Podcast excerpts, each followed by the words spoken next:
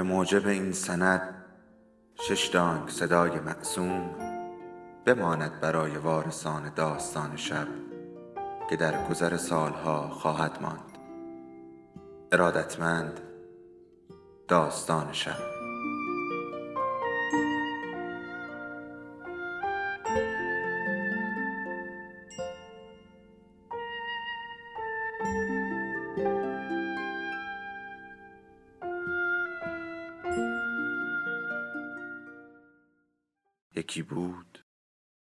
یکی نبود.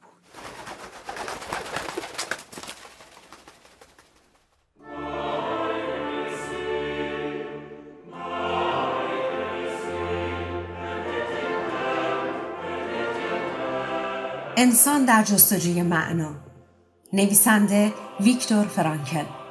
مترجم علیرضا ارجا. انتشارات شمشاد.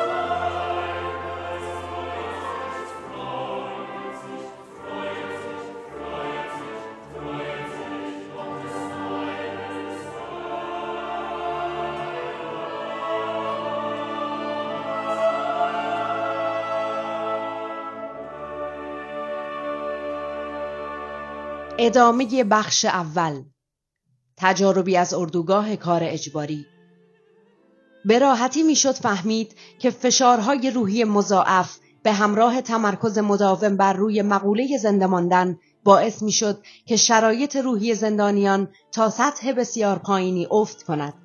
بسیاری از همکارانم در اردوگاه که زمینه‌ای در روانکاوی داشتند از مقوله بازگشت در میان زندانیان صحبت می کردند. نوعی عقب نشینی به مراحل اولیه یک زندگی ذهنی که زندانی آرزوها و خواسته هایش را در خواب محقق می کند. زندانی معمولا خواب چه چیزهایی را می بیند؟ نان، کیک، سیگار و شاید هم یک حمام گرم. کمبود این خواسته های ابتدایی و ساده او را مجبور به تحقق آنها در خواب می کند. اینکه آیا این نخاب ها تأثیر مثبتی دارند یا نه مسئله مهم دیگری است. شخصی که خواب می‌بیند بالاخره مجبور است بیدار شود و با زندگی واقعی داخل اردوگاه و تضاد وحشتناک بین آن دو مواجه شود. از آنجایی که زندانیان گرفتار سوء تغذیه شدیدی بودند طبیعی بود که فکر و هوس غذا و خوراکی مناسب محور اصلی تفکراتشان را تشکیل دهد. به عنوان مثال بیایید در مورد زندانیانی صحبت کنیم که به طور اتفاقی در کنار هم مشغول به کار هستند و برای لحظه ای کسی مراقب آنها نیست. آنها بیدرنگ شروع به صحبت در مورد غذا می کنند. یکی از زندانیان از دوستش که مشغول کندن زمین است می‌پرسد که غذای مورد علاقهشان چیست و سپس با هم دستور پختش را مرور می کنند. و از حالا برای روزی که آزاد شدند و به خانه برگشتند قرار ملاقات تعیین می کنند و غذاهای مورد علاقهشان را سفارش می دهند. همینطور به خیال پردازی و ترسیم دقیق جزئیاتش ادامه می دهند تا اینکه هشداری ناگهانی به صورت رمز یا اعدادی مخصوص از طرف سایر زندانیان به گوششان می رسد که معنی آن این است نگهبان دارد نزدیک می شود.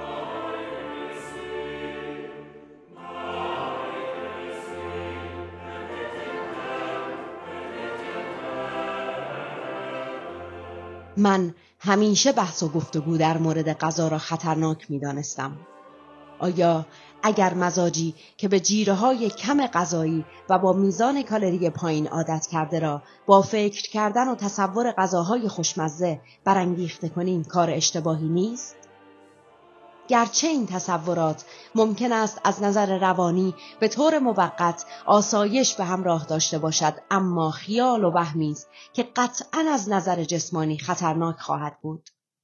در اواخر دوره زندانی بودنمان جیره روزانمان شامل یک وعده سوپ آبکی و به همان مقدار همیشگی نان بود. و همچنین چیزی هم به نام جیره اضافی وجود داشت که شامل 20 گرم کره نباتی یا تکه باریکی سوسیس بیکیفیت یا تکه کوچکی پنیر یا کمی اصل غیر طبیعی یا یک قاشق مربای رقیق بود که هر روز تغییر می کرد. این رژیم غذایی به هیچ وجه کالری کافی نداشت به خصوص با توجه به کار بدنی طاقت فرسایی که در آن سرما و با لباسهای نامناسب انجام می‌دادیم. بیمارانی هم که تحت مراقبت ویژه بودند و اجازه داشتند در کلبه بمانند و استراحت کنند اوضاع بدتری داشتند. این رژیم غذایی به هیچ وجه کالری کافی نداشت. به خصوص با توجه به کار بدنی طاقت فرسایی که در آن سرما و با لباسهای نامناسب انجام می‌دادیم. بیمارانی هم که تحت مراقبت ویژه بودند و اجازه داشتند در کلبه بمانند و استراحت کنند اوضاع بدتری داشتند. وقتی آخرین لایه های چربی در زیر پوستمان ناپدید شدند و شبیه اسکلتی شده بودیم که درون پوستی نازک و مقداری لباس پاره مخفی شده دیگر می توانستیم خودخوری بدنمان را ببینیم.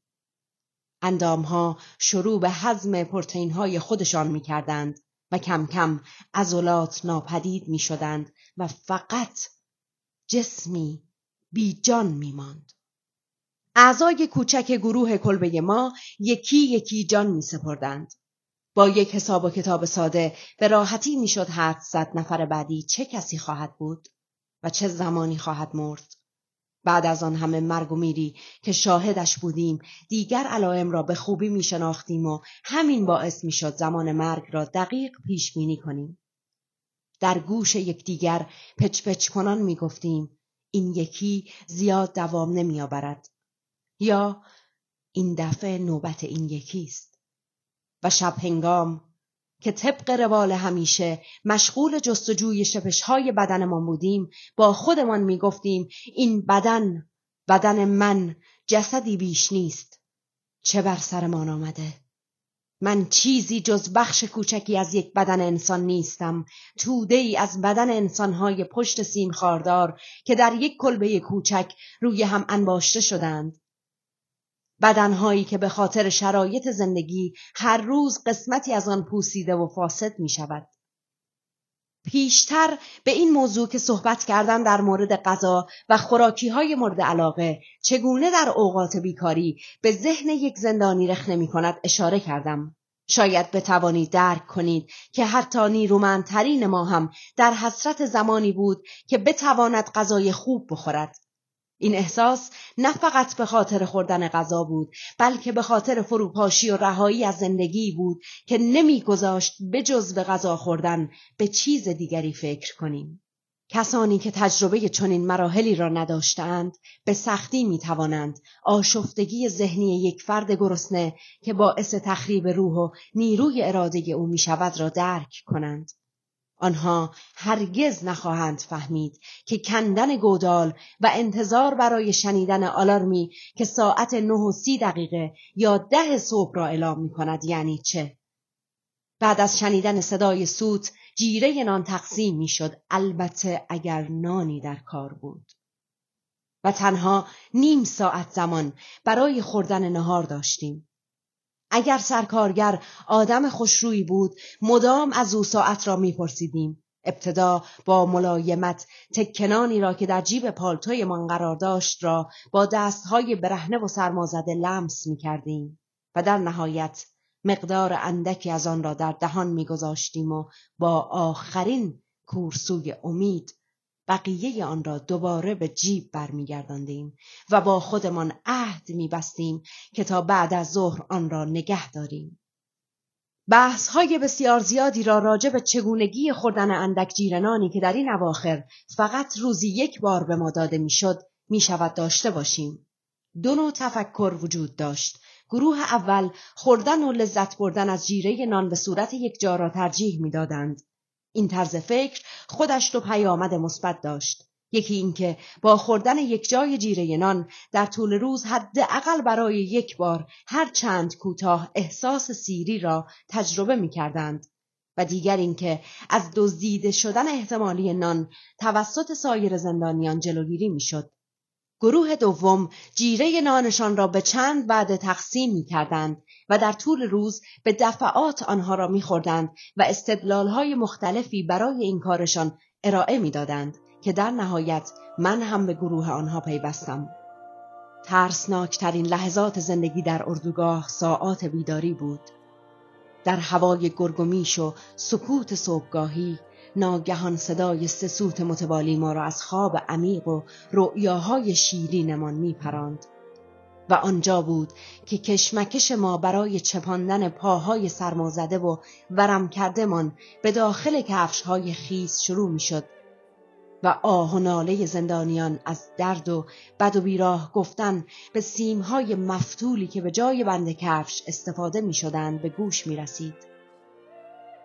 یک روز صبح دیدم یکی از دوستانم که به شجاعت و سرسختی زبان زد بود مانند بچه ها گریه می کند. چون به خاطر ورم پا کفشهایش برایش کوچک شده بودند و مجبور بود با پای برهنه روی زمین پوشیده از برف قدم بردارد. در آن لحظات سخت و طاقت فرسا مقداری آرامش برای خودم پیدا کردم. تکنان کوچکی از جیبم بیرون آوردم و با لذت تمام آن را مزه مزه کردم و خوردم. سوء تغذیه هاد در کنار این مسئله که عامل اصلی دقدقه فکری زندانیان در مورد غذا بود توضیحی دقیق برای از بین رفتن میل جنسی هم ارائه می‌داد. جدای از اثرات اولیه ضربه روحی وجود سوء تغذیه تنها جواب این پدیده بود که روانشناسان در اردوگاهی تماما مردانه به دنبال آن بودند زیرا در محافل مردانه دیگری مانند ارتش مقداری انحرافات جنسی مشاهده شده بود. اینجا زندانی حتی در خواب هم توجهی به مسائل جنسی نمی کرد در حالی که خواب بهترین مکان برای تجلی احساسات ظریف و سرکوب شده او بود. بیشتر زندانیان به دلیل وجود حداقل امکانات زندگی و تلاش مداوم برای زنده ماندن هر چیزی را که به این موضوع ارتباطی نداشت نادیده می گرفتند و همین خودش توجیهی برای عدم وجود احساسات در آنها بود. من این موضوع را هنگام انتقالم از آشویتس به اردوگاهی وابسته به شهر دخاب متوجه شدم. قطار ما که حدود دو هزار زندانی را در خود جای داده بود از شهر وین عبور می کرد. تقریبا نیمه شب بود که از یکی از ایستگاه های راه آهن در حال عبور بودیم. خط آهن از خیابانی عبور می کرد که من در آنجا به دنیا آمده بودم و سالهای بسیاری را در آن محل زندگی کرده بودم. در واقع تا قبل از اینکه اسیر شوم. در واگن ما که حدود پنجاه نفر در آن جای گرفته بودیم تنها دو ردیف روزنه باریک رو به بیرون وجود داشت فضا به قدری تنگ بود که فقط عدهای می توانستند روی زمین چنباتمه بزنند و مابقی مجبور بودند به مدت چهار ساعت سرپا بایستند. افراد ایستاده در دور تا دور واگن سعی می کردند از داخل روزنه ها به بیرون سرک بکشند و من هم از بالای سرشان با نگاهی متوهم زادگاهم را تماشا می کردم. از آنجایی که فکر می کردیم مقصدمان اردوگاهی دیگر است همه ما بیشتر از زنده بودن احساس مرگ می کردیم. چرا که می دانستیم تنها یکی دو هفته بیشتر زنده نخواهیم بود. هنگامی که از کوچه ها و خیابان ها و ساختمان های محل عبور می کردیم احساس غریبی داشتم انگار مرد مرده ای از دنیای دیگری به اینجا آمده و به شهر ارواح می نگرد.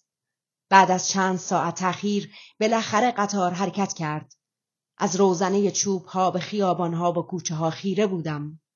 کوچه های خودم. برای جوانانی که سالهای بسیار زیادی از عمرشان را در اردوگاه کار اجباری گذرانده بودند این سفر و تماشای این مناظر از لابلای روزنه ها نعمت بسیار بزرگی شمرده می‌شد. التماسشان می کردم که بگذارند لحظه بیشتر جلو بمانم و تماشا کنم.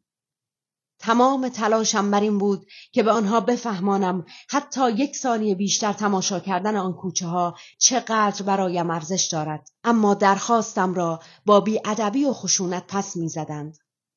تو تمام عمرت را اینجا زندگی کرده ای پس به اندازه کافی همه جا را دیده ای به طور کل یک نوع خواب فرهنگی در اردوگاه مشاهده می‌شد. اما دو استثنا وجود داشت. یکی سیاست و دیگری مذهب. در اردوگاه همه جوره و در هر مکانی به طور مداوم راجع به سیاست صحبت می‌شد. مباحث معمولا بر پایه شایعات بودند و از گوشه پنهان درز می کردند و به سرعت سر تا سر اردوگاه پخش می شدند. معمولا شایعاتی که در مورد شرایط نظامی پخش می شدند ضد و نقیز بود. آنها به سرعت یکی پس از دیگری پخش می شدند و تنها در ایجاد جنگ اعصاب و پریشان کردن ذهن زندانیان موفق بودند. بارها و بارها هم امید به پایان هرچه سریعتر جنگ که توسط زندانیان خوشبین پراکنده می‌شد تبدیل به ناامیدی می‌شد بعضیها به کل امیدشان را از دست داده بودند ولی این بیماران خوشبین بودند که موجب آزار بقیه می شدند. علایق مذهبی زندانیان که به سرعت هم توسعه یافت تنها موضوع خوب و قابل تصور بود.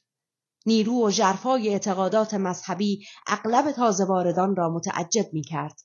تأثیر گذارترین چیز در این رابطه ابداعاتی بود که زندانیان برای دعا کردن یا مراسم نیایش از خود انجام می‌دادند.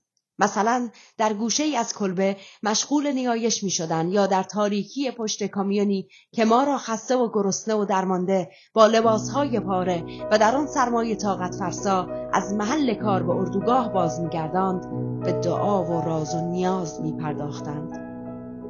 زمستان و بهار سال 1945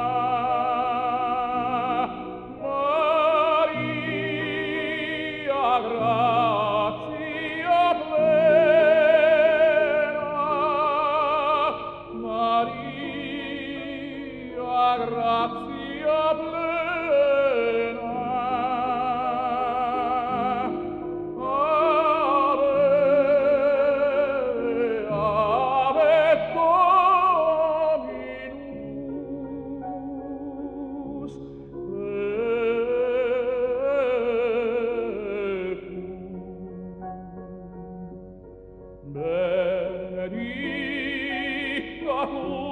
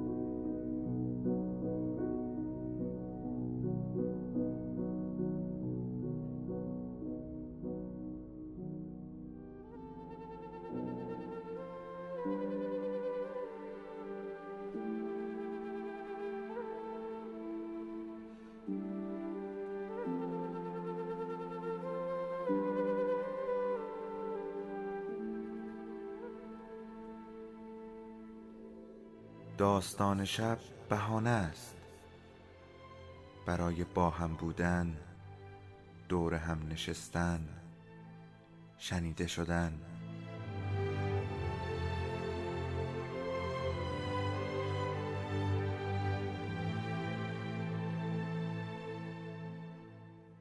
صدای افسانه ها رو میشنویم.